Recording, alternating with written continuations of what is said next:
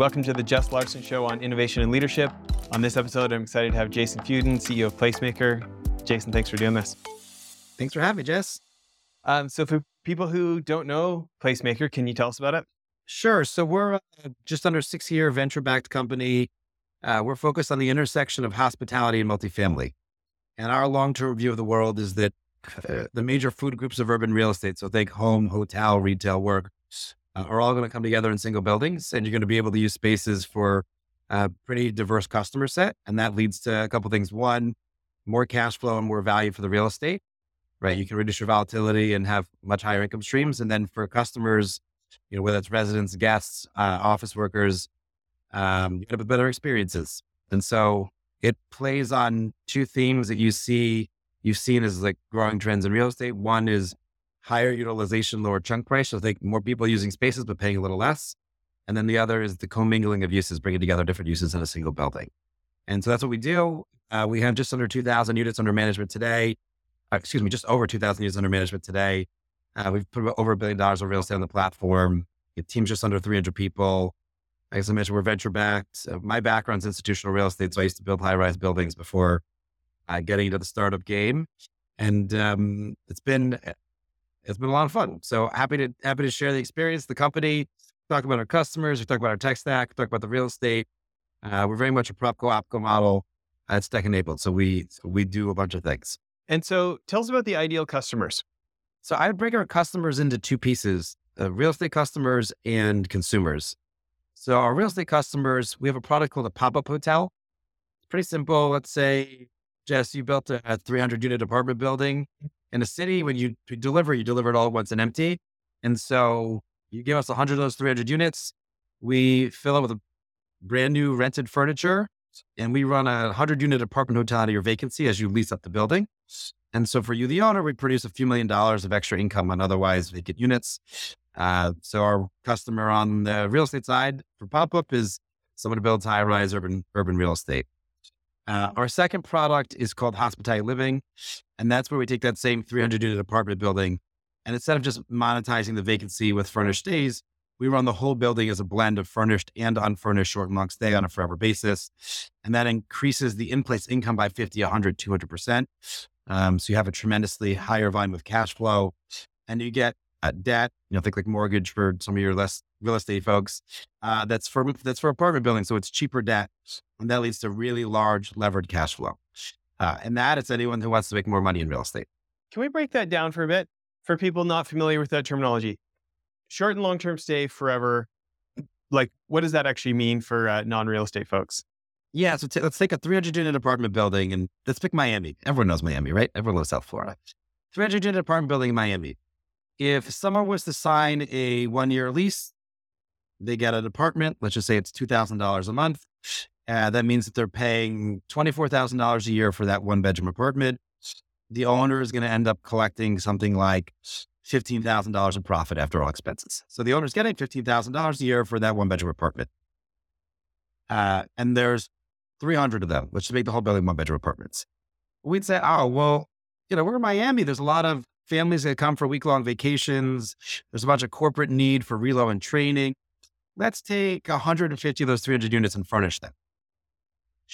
Then within that furnished program, we might have nightly folks. Well, they're maybe not paying 2000 a month. Maybe they're paying 200 a night or 200 a night, 6,000 a month.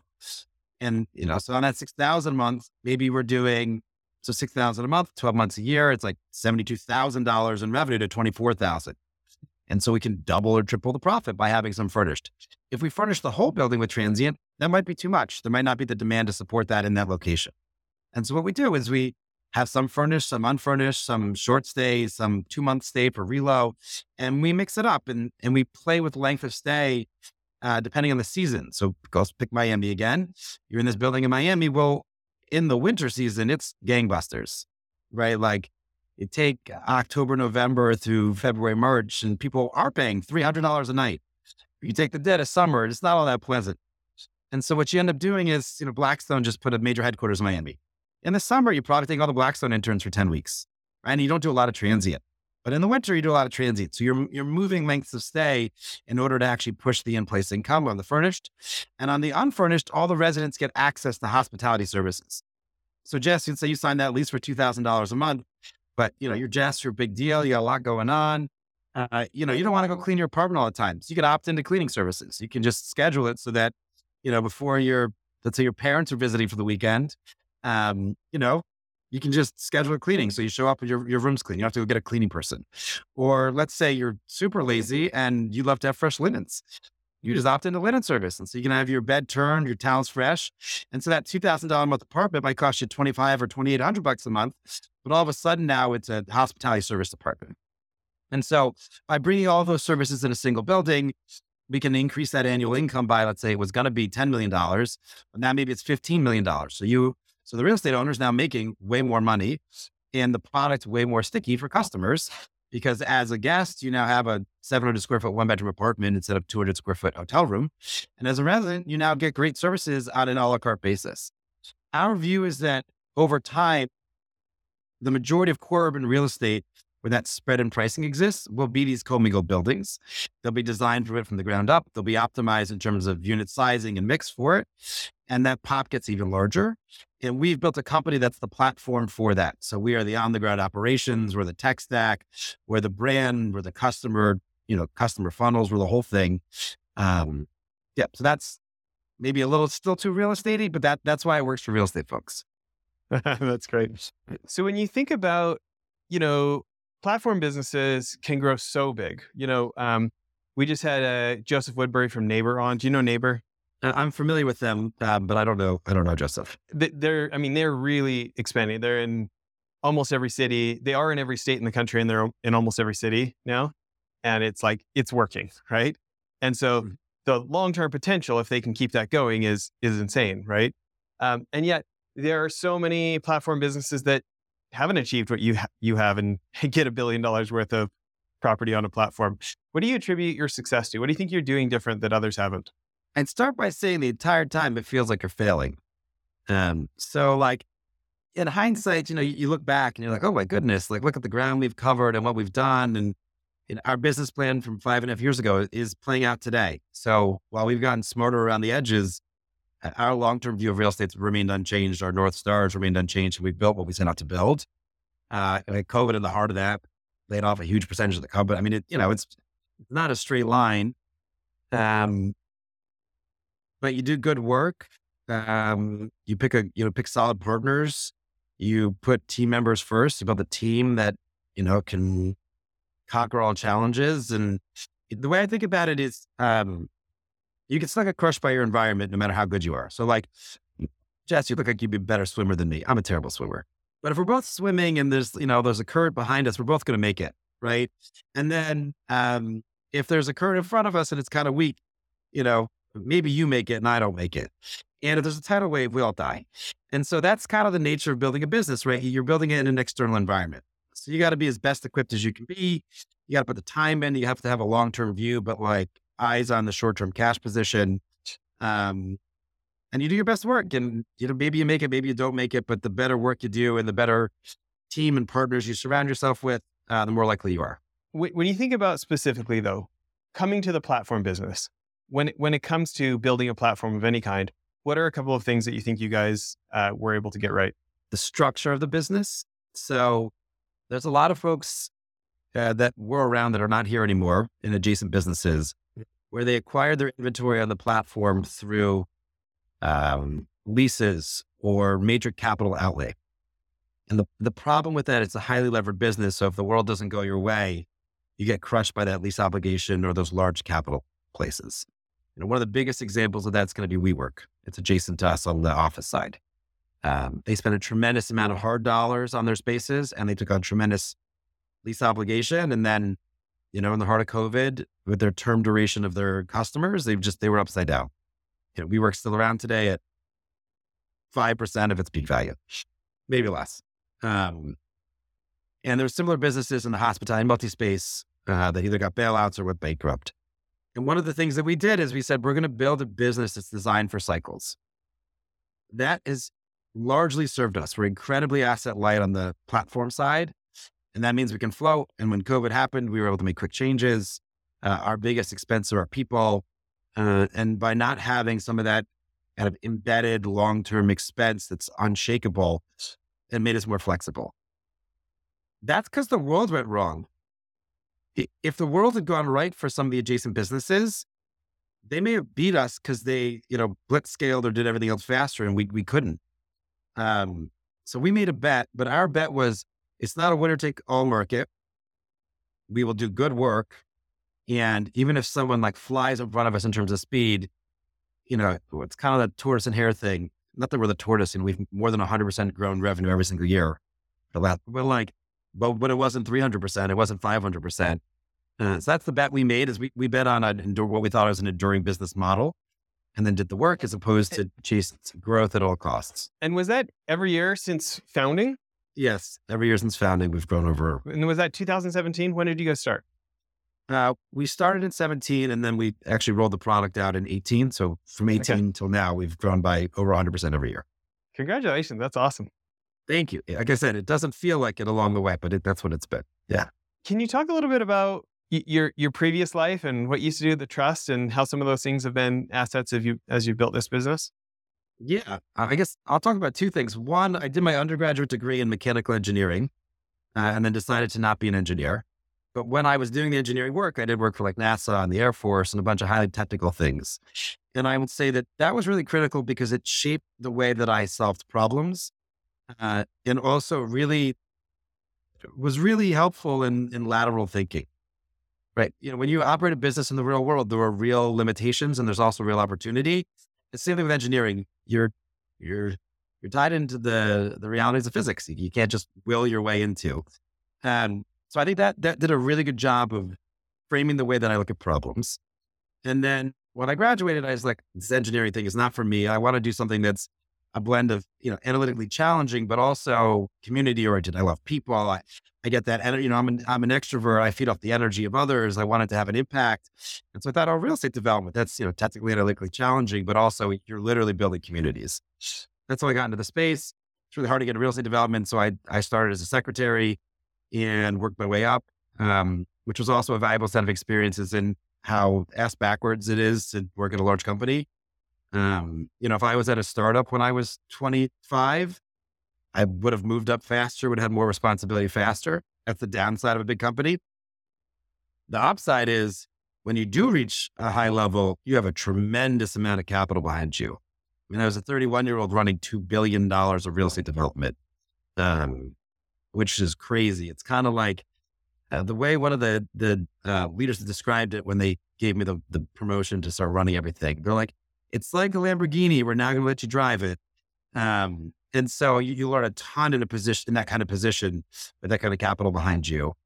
Um, but then once you do it once, it's good enough fun. Like I built the first building and they're like, all right, go build another one. I don't know. This is, I go build another high rise apartment building. Like how fun is this? Um, so, you know, over time, it wouldn't have been rewarding for me to do the same thing over and over again. Uh, but definitely a lot learned from that culture and from that company, a lot learned from engineering. Um, and a lot learned about the culture I wanted to build at a company.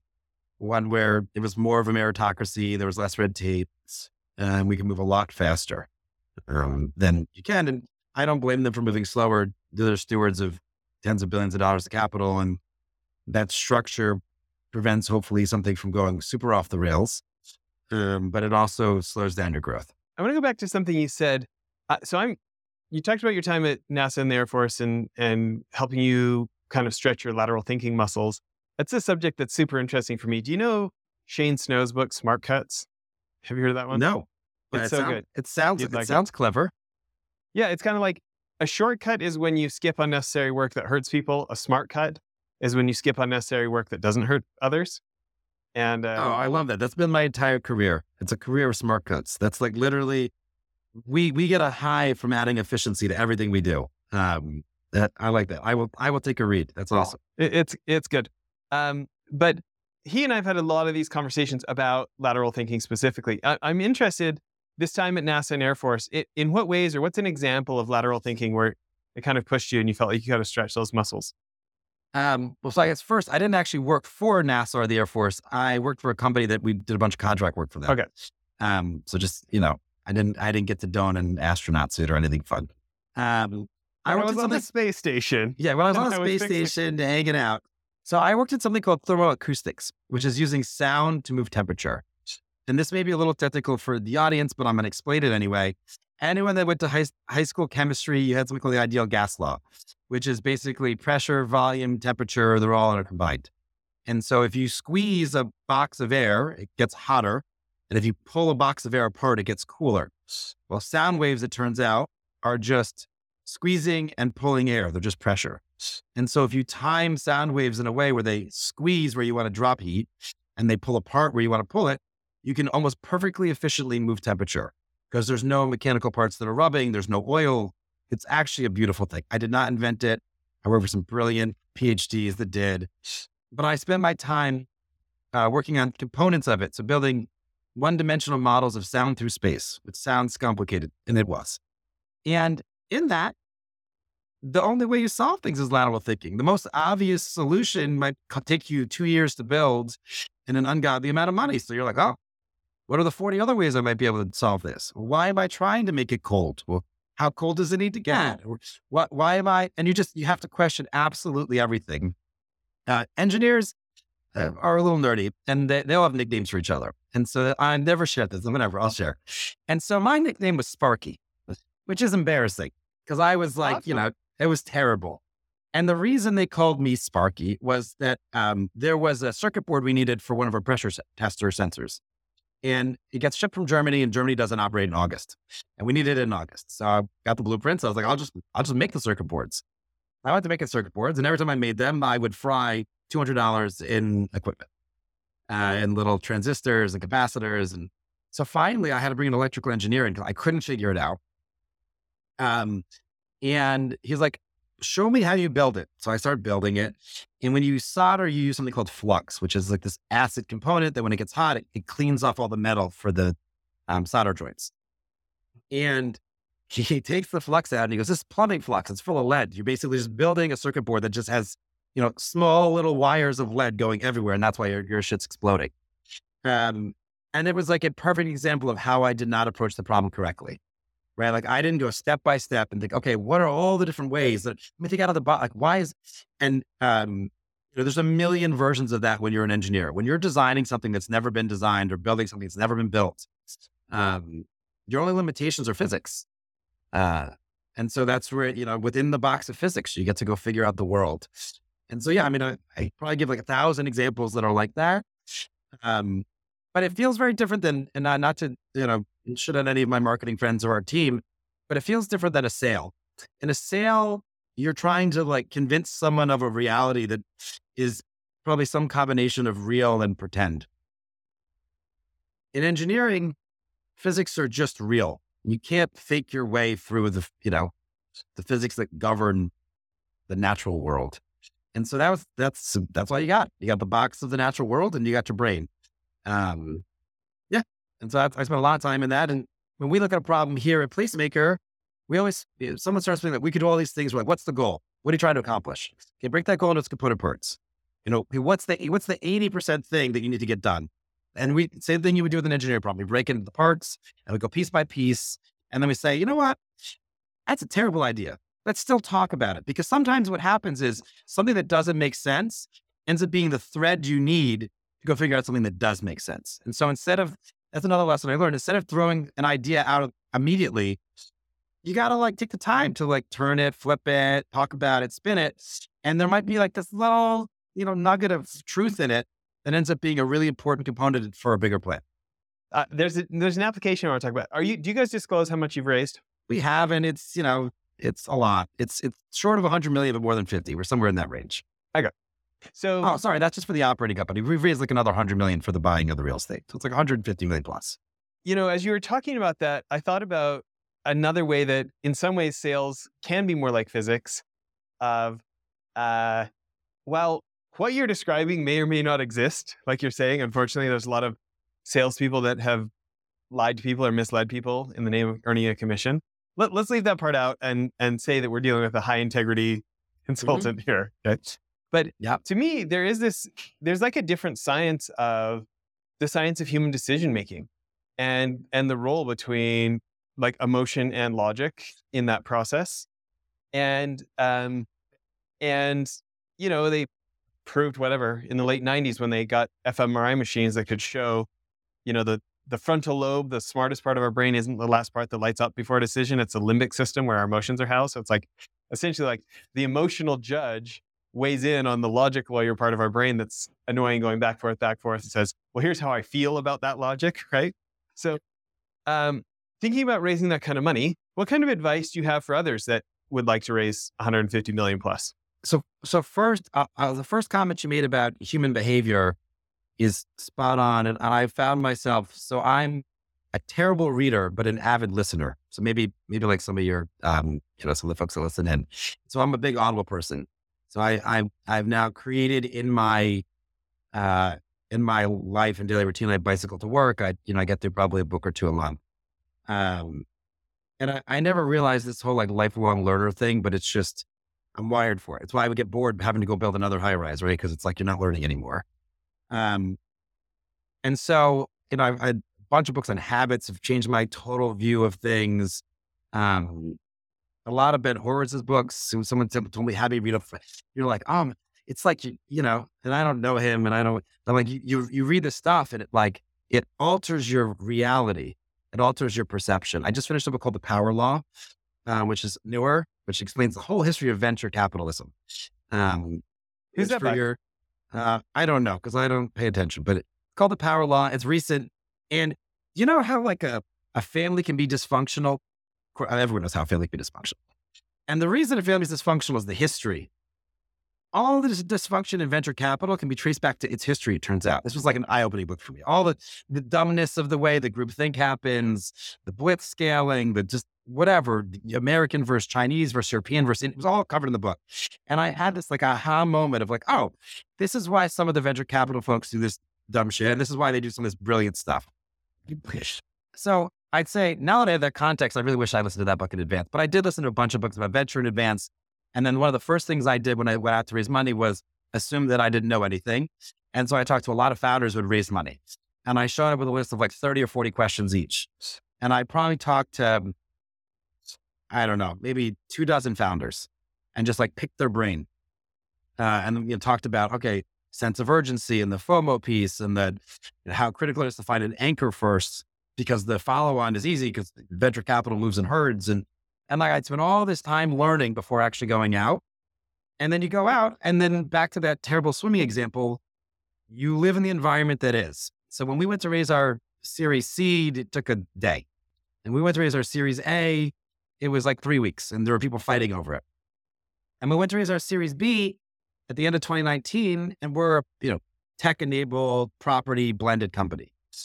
Well, that WeWorks uh, said was helped us dramatically in 2018. They're like, oh, this is the next WeWork. And then at the end of 19, as WeWork's IPO fell apart, they're like, this is the next WeWork.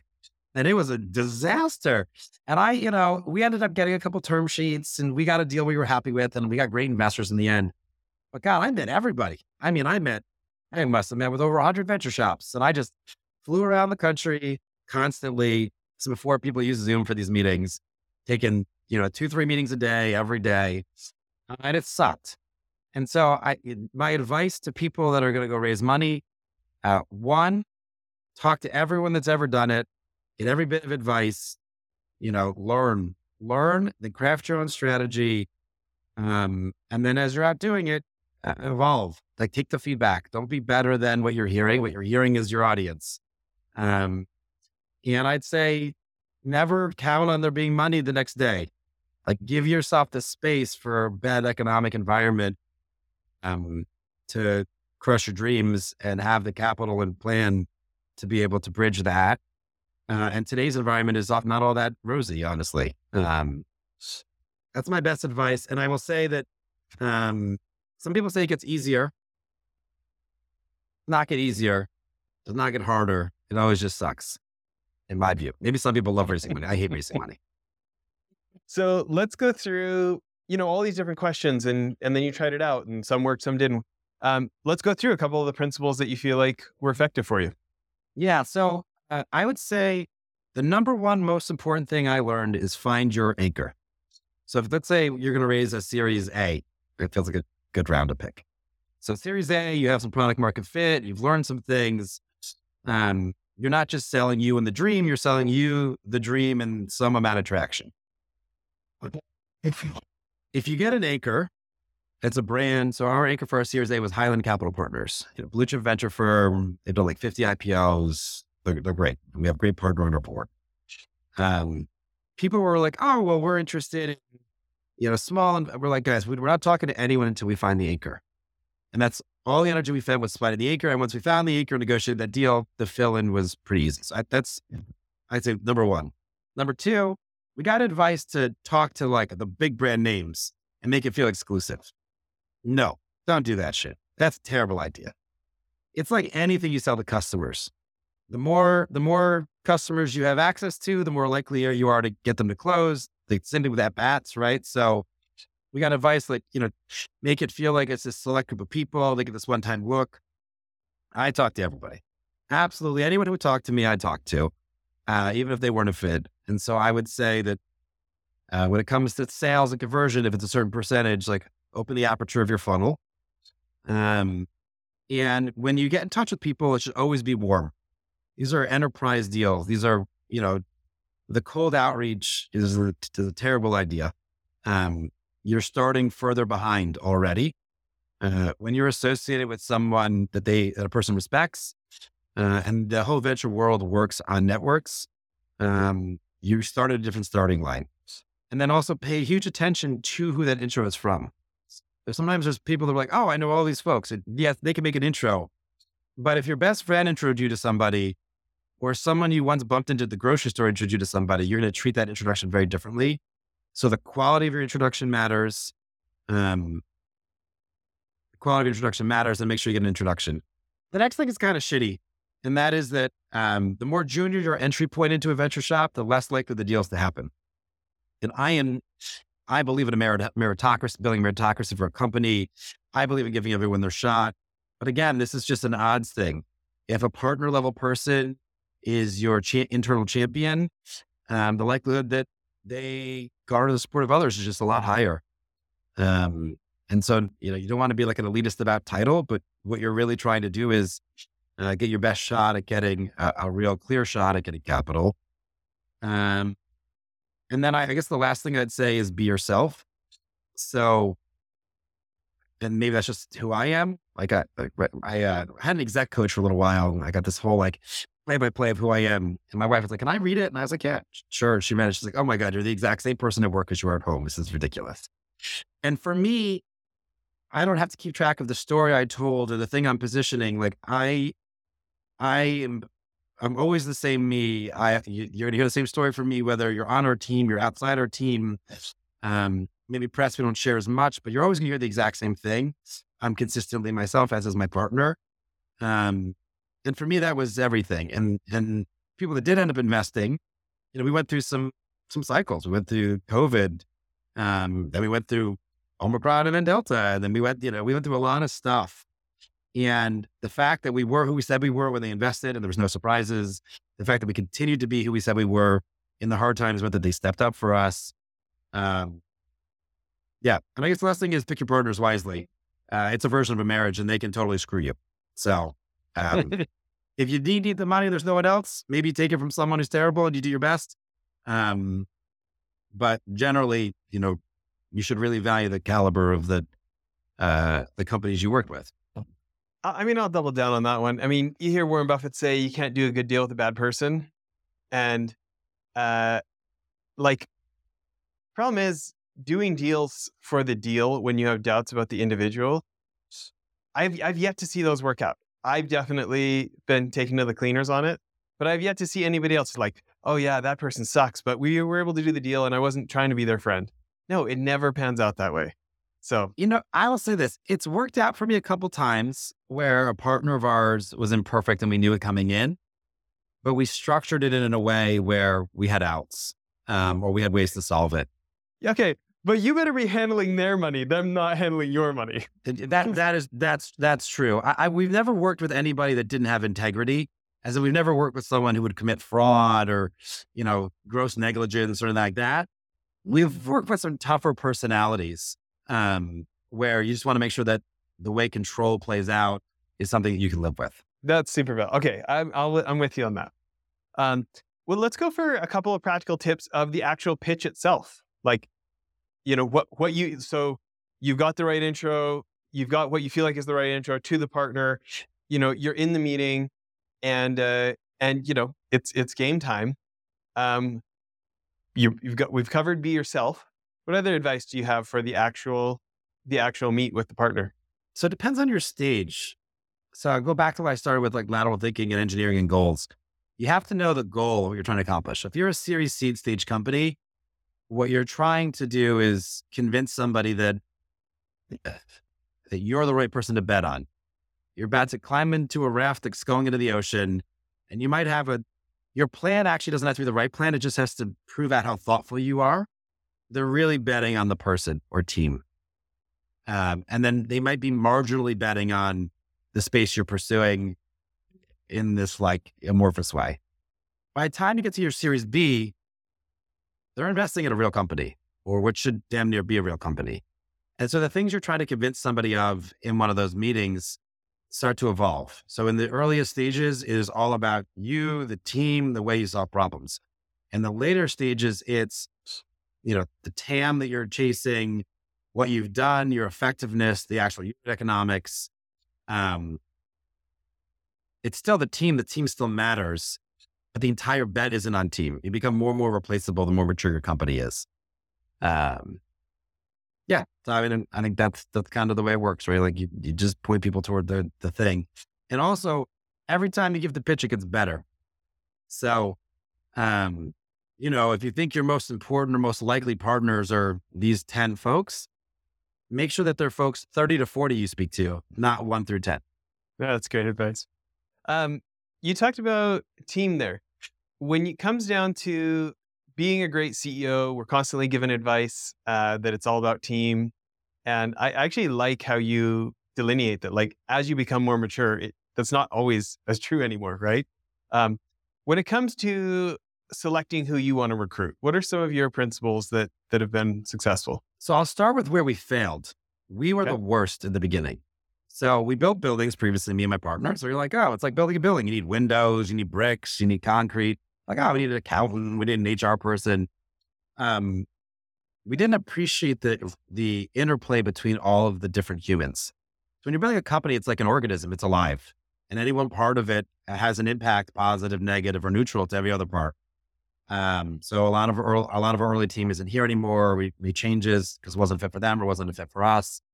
Um, and then we became intentional about the way we recruited. So there's this um, there's this great book called uh, it's called Why. It's like hiring a talent. Um, and we made every single one of our team members read it before they were allowed to do recruiting. And then we structured our process. And before we went to hire someone, you have to lay out, okay, these are the 10 most important qualities. And, um, you know, this is at, at a scale of absolutely not, not, yes, absolutely yes, they can do it and then define it in advance. And what that does is because what you end up doing is when you meet someone and you like them, you kind of want to hire people you like and kind of don't want to hire people you don't like. If you don't in advance create a, a framework for yourself, what you'll end up doing is just hiring people you like in that moment as opposed to what the company needs really are. So we just got a lot smarter on that process. We also made it blind. So a number of team members all uh, interview somebody. They then put their feedback in without anybody else seeing. Turns out that when the CEO's in the room and you're the loudest voice, people won't necessarily speak up about really important things. Um, and so you can make bad hires. And um, with through the actual interview process, it's all about getting to a no. Right? Like your goal is to find the red flags that should convince you not to hire this person. You shouldn't be trying to convince yourself to hire them. You should start with a yes. They have the qualifications, they have the experience. Why should they not be a yes? That should be the entire process. Not why, how do I make them a yes? Um, and that was a, a big head switch for us, which was like, oh, the goal should be to find out if there's a reason not to hire them. That's on the interview process. On the sourcing process, hey, building relationships in advance, having a large network, that's everything. The bigger the funnel, going back to the same as the venture folks, the bigger the funnel, the more swings you get, the higher quality talent. And then we moved to remote first for a corporate team, which meant we, you know, I'm Washington, DC based. DC Metro is like 6 million people. US is like 330 million. So we 50 times our talent pool. Uh, and so that was just about opening up the funnel.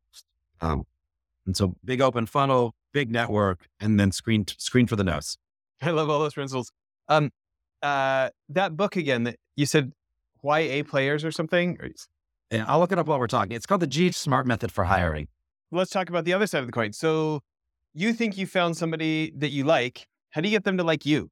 When it comes to, you know, those again, a lot of times the, the top talent have options. What what do you think has been effective for for getting them to want to hitch their wagon with you guys? Uh, talent comes in two buckets. Um, one bucket is like all passion driven all the time. They want to work at a startup. The other bucket is more looking for stable career. There are certain roles that fall into bucket one, certain roles that fall into bucket two. For bucket one, it's much like you're pitching just like you pitch to the venture folks. This is what we're building. This is why we're building it. This is why this team's going to be successful. This is the vision. For bucket two, it's like this is why an organization like ours is a healthy place to work. It gives you the, it fulfills your needs. We treat people right. Um, and so in all cases, you're telling the same story, but the questions people will have will be different. And I'd say be honest about the role, the company, everything else. Because just like the venture dollars, if you mispromise, you're going to find yourself on the wrong side of a fit later. Um, the last thing is we got advice from one of our board members. She used to run talent for uh, Wayfair. And she said there was a point in time where they hired 10,000 people in 18 months, which made me want to, which made me want to throw up. And she was like, you know, what, what percentage of people don't work out for you guys? And we're like, oh, this great hiring methods. Maybe it's 5% don't work out. And she's like, that's not enough. Like, is your process slow? Like, yeah, it's kind of slow. We're always behind. And so there's a balancing act between speed and certainty. Um, she's like, oh, maybe you should be at 10% don't work out. And then you should have the management talent to be able to make those changes. Uh, and so we've tried to get faster at recruiting, especially in high growth windows where we're trying to grow real fast. And not having a button seat can actually be more painful than, um, you know, getting the right person, but four months later. Uh, there's something else you talked about uh, around uh, having a exec coach. Um, when you think about the idea of, you know, just how many times venture funds replace founders, they're like, oh, that person was good enough to be a CEO till this level, and uh, and then you know now they were actually so successful that now we need somebody better than them to run this thing or for the next phases, right? Um, when you think about the concept of like continually qualifying for our jobs and like scaling ourselves to continue to be the right CEO at the higher and higher levels, what advice do you have for founders? You're not always going to be a fit for every stage of your company. I guess I'll start there. Um, like I, eh, that shouldn't necessarily be the goal is to grow into somebody you're not or be something you're not. Sure. Um, so I guess the first is self awareness. There's plenty of folks that are really solid at just like the the creative grind and everything it takes to go start and figure out an idea and build it, but just are not well suited for the large infrastructure to run a, a big platform or a company or whatever. So I'd say know that about yourself. Um, and it, it goes back to the continual learning, right? Like you just, you know, if you've never worked at a publicly traded company and you're about to become a publicly traded CEO or president, like you, you better invest in yourself to learn what it means to be the leader of a publicly traded company. If you're about to be the head of a 10 person startup and you've never worked a small organization, like, you know, little lifelong learning, like you better get real smart first before you just assume that it's going to run the same way it's run previously. Um, but I'd say if it's not a fit, it's not a fit that sounds kind of terrible, but you know, we all have things we're good at and not good at. And if someone was a great player in high school, they made, you know, and they loved high school baseball, they may just not be the right height or structure for the major leagues. And that's, there's nothing wrong with that. Um, but, but I think that's a reality. I like both those answers. You know, um, I just read, uh, what's his name, Randolph's book, the first CEO of, of Netflix. And you know, he was honest that like he wasn't the he wasn't the big company guy. And so, you know, Reed Hastings was kind of like the first investor, right? And took bigger and bigger roles. And then eventually, like it made sense, like, oh no, he's he's the guy for for big company Netflix. Marc Randolph was the guy for get Netflix from nothing to something, you know? And he's at peace with that. Or like um one of my really good friends in Boise, um, he's like he's kind of like a holding company entrepreneur. Like he gets things going and then puts in great management. It's kind of like that visionary integrator EOS system, right? So he's like, again, he's doing like, uh, I probably shouldn't quote numbers, but but his personal net worth, uh, m- many multiples of the top one percent in the country. Okay, and uh, he's got six companies at the same time, which everyone says you can't do, and but he he's only the visionary for six companies. You know, like he gets them going, gets it up.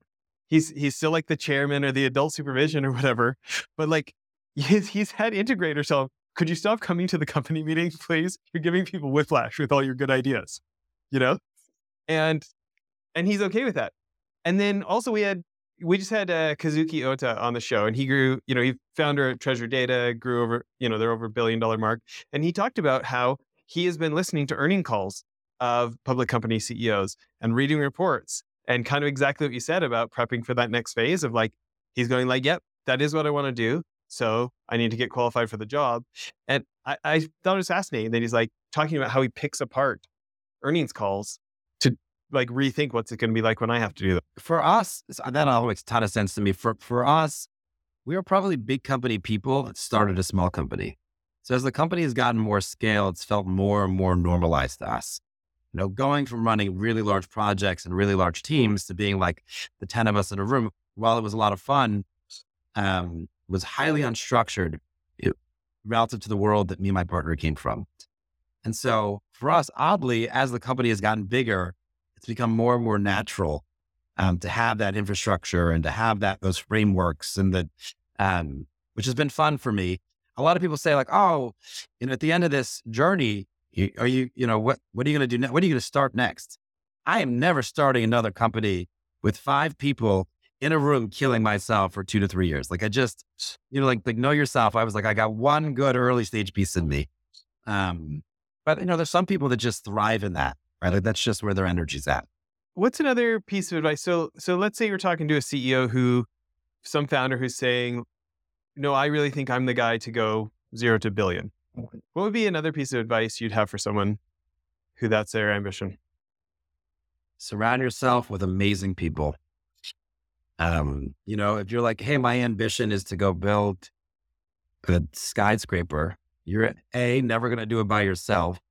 And B, never going to have eyes on everyone that's laying every brick and putting every window. So, like, surround yourself with highly talented people, motivate them, give up the upside, your upside, like, cut them into the company, cut them into the deals.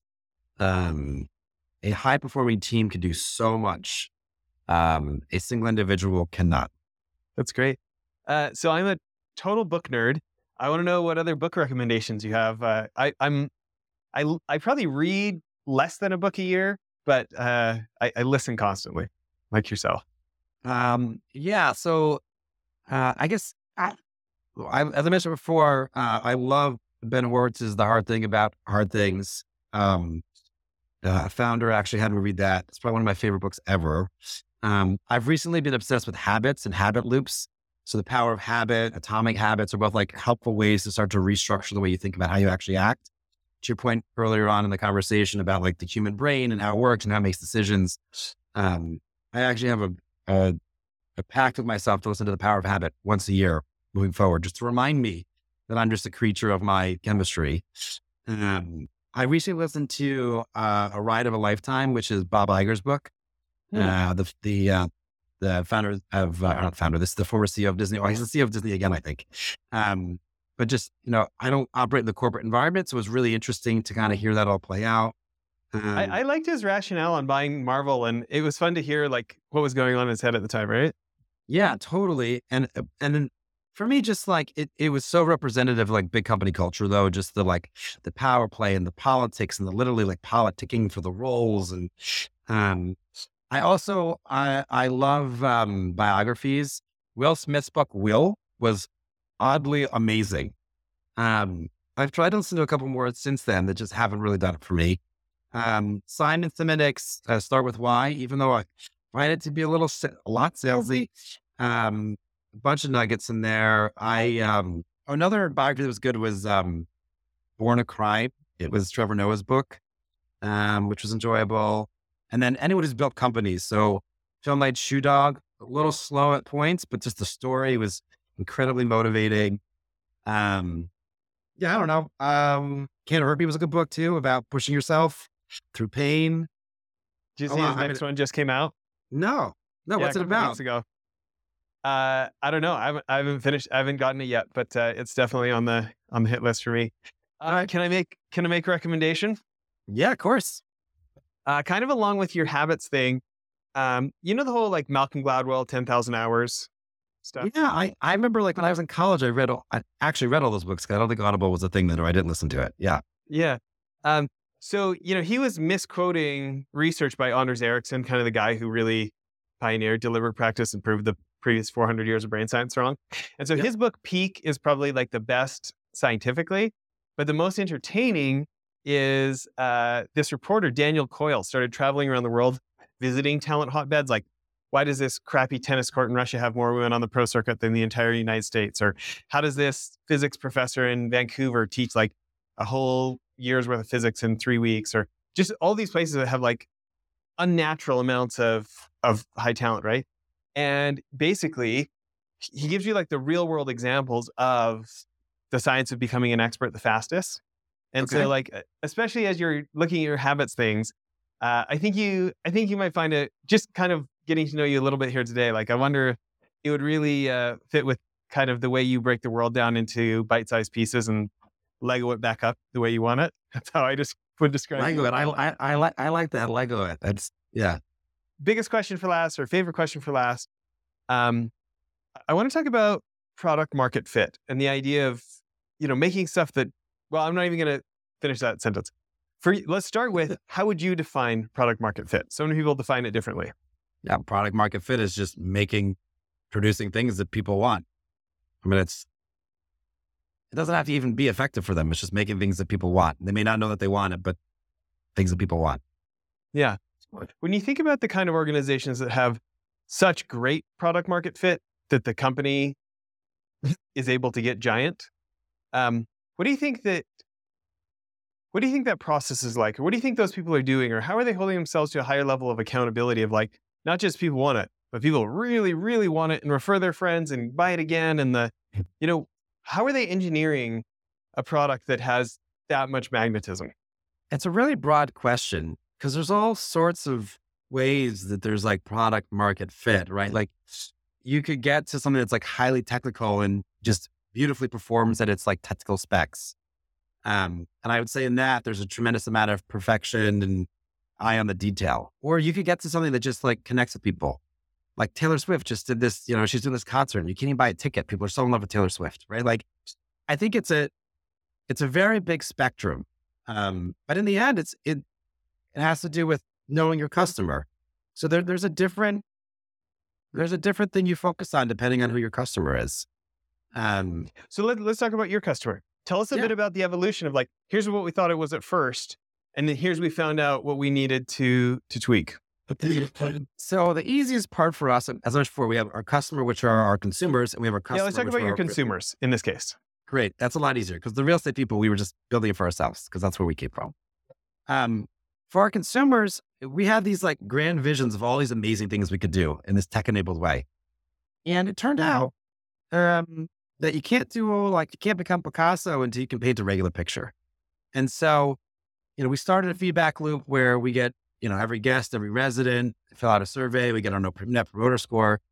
And it turned out the things that we sucked the most at were access control and cleaning. Two completely unsexy things. And we're like, oh, but you know, if we could do this, like tie into like local local restaurants, if we could do this like food delivery. And we're like, why are we screwing around on these things that like only matter when we get the basics right? And so for us, that was a, a critical lesson. Like, team, we don't get the luxury of of doing the edge case, you know, really amazing stuff until we absolutely nail the basics and have a feedback loop to continue to know when we're missing on the basics so they can very quickly be, be corrected. That was probably one of the biggest learnings for us. The other is um, we thought we could buy absorption. We're like, oh, at a, at a cheap price, everyone would stay with us. Also not true. Um, turns out that like uh, price can actually be a, ca- a contraindicator of, uh, right? So like bad price, low pricing makes you look bad. It's like the wine industry. So sometimes it's better to have higher prices and lower occupancy. That was a learning. Um, and the last thing is that people are lazy. And so, um, if they see something that's new, they're probably less apt to do it unless they get some high from having to deal with new things, which require real thinking. Um, and so what we found was one of the most valuable things for our product was to let people experience it. And so our consumer team, one of the, our sales team, one of the first things they do is just try to get someone to show up, whether that's giving them a free room night or taking them on tours. Uh, for a company that's remote first, we hugely value the in-person physical when it comes to our product because for people to be able to see and experience it changes their entire perception of it. Listen, I want to be uh, respectful of your time here. What do you want to end with today? Well, first, let's give everybody the website. Uh, it's placemakr.com, uh, P L A C E M A K R.com. It's not M A K E R. But if you put the E in, we bought the domain name, you'll still get to the right place. Um, I'm also on LinkedIn. So if there's something interesting where you think you could work with us or the company, just shoot me a note. Um, and we are hiring. So even if it's not a fit for you, please send great talent our way. And obviously, you know, we're always looking for people to stay or live with us. So become a customer. Uh, and what kind of roles are you hiring for? Um, we're hiring across properties in the United States. We're hiring on the real estate partnership side. We're hiring on the marketing and product side. Um, we're not doing much hiring on software engineering at the moment, but you know we always will as we grow. Uh, we're always hiring in the accounting and finance side. Um, I'm sure I'm missing and a what bunch. what are what kind of cities are kind of your where do you have the biggest presence? Uh, our biggest physical presence on the property side is Washington D.C. Metro because we started here, followed by Nashville, and then we've done you know single buildings or a couple of buildings in other cities. Uh, our corporate team though is remote first, so you can live anywhere in the United States. That's fine as long as you're willing to work East Coast, Central, West, or Mountain Time hours. Um, and we we say remote first, physically supported. We fly everyone together twice a year to spend time together, to cross functional work, speakers, maybe have too many drinks together in an evening. Um, but yeah, you can live anywhere in the United States, which is one of the benefits of working for us. Our our team is re- is remote. Uh, I'm interested in any principles you have for people excelling at remote first corporate team. So I don't believe in hybrid. I guess I'll start there. Um, I think you're either an office company or you're a remote company, but trying to balance the coordination of is a recipe, I think, for disaster. So um, that being said, I, I, yeah, I guess you say we're remote only is actually Yes. us. So I, I so I advocated for hybrid, and our exec team was like, "That's stupid. You're stupid. This is why you're stupid." And I was like, "Yeah, you guys are right." And so I'm a, a fervent believer now that you're either an office culture or you're remote culture, um, but you, you can't. The, the in the middle it creates more headaches than it's worth. In terms of remote, you have to be really intentional about it. So everyone's required to have their calendar open so that you can actually coordinate with people, right? Because we're not, you can't just walk by their office. And um, every meeting we have that's mixed mode, meaning there's some in person and some people that are remote. This is probably the best thing we figured out is every single person takes out their laptop, logs into Zoom or Teams, points the camera at their face, and you do a polycom for the in-person piece. And that way, everyone that's remote or everyone that's in person has the exact same experience and you can see everyone's face. The whole camera at the end of a conference table is like looking through a pinhole. It's just, you, you can't read people's interactions, their faces. Um, so we do that. Um, and then making sure you create the physical time together is really important. Um, and so we do that at a company level and a team level. Um, and then adjusting. So I'd say everyone's pretty new, or most people are pretty new to remote first as a core business practice. And so you should have the same feedback loops for engagement surveys and the like to understand what's working and what's not working. And you should adjust um, because we're all new to it still. Yeah, that's great. Okay, what do you want to end with today? What's something we didn't cover? Uh, uh, most most important thing in the entire business, picking the right partner. So um, I don't know how anybody builds a business by themselves.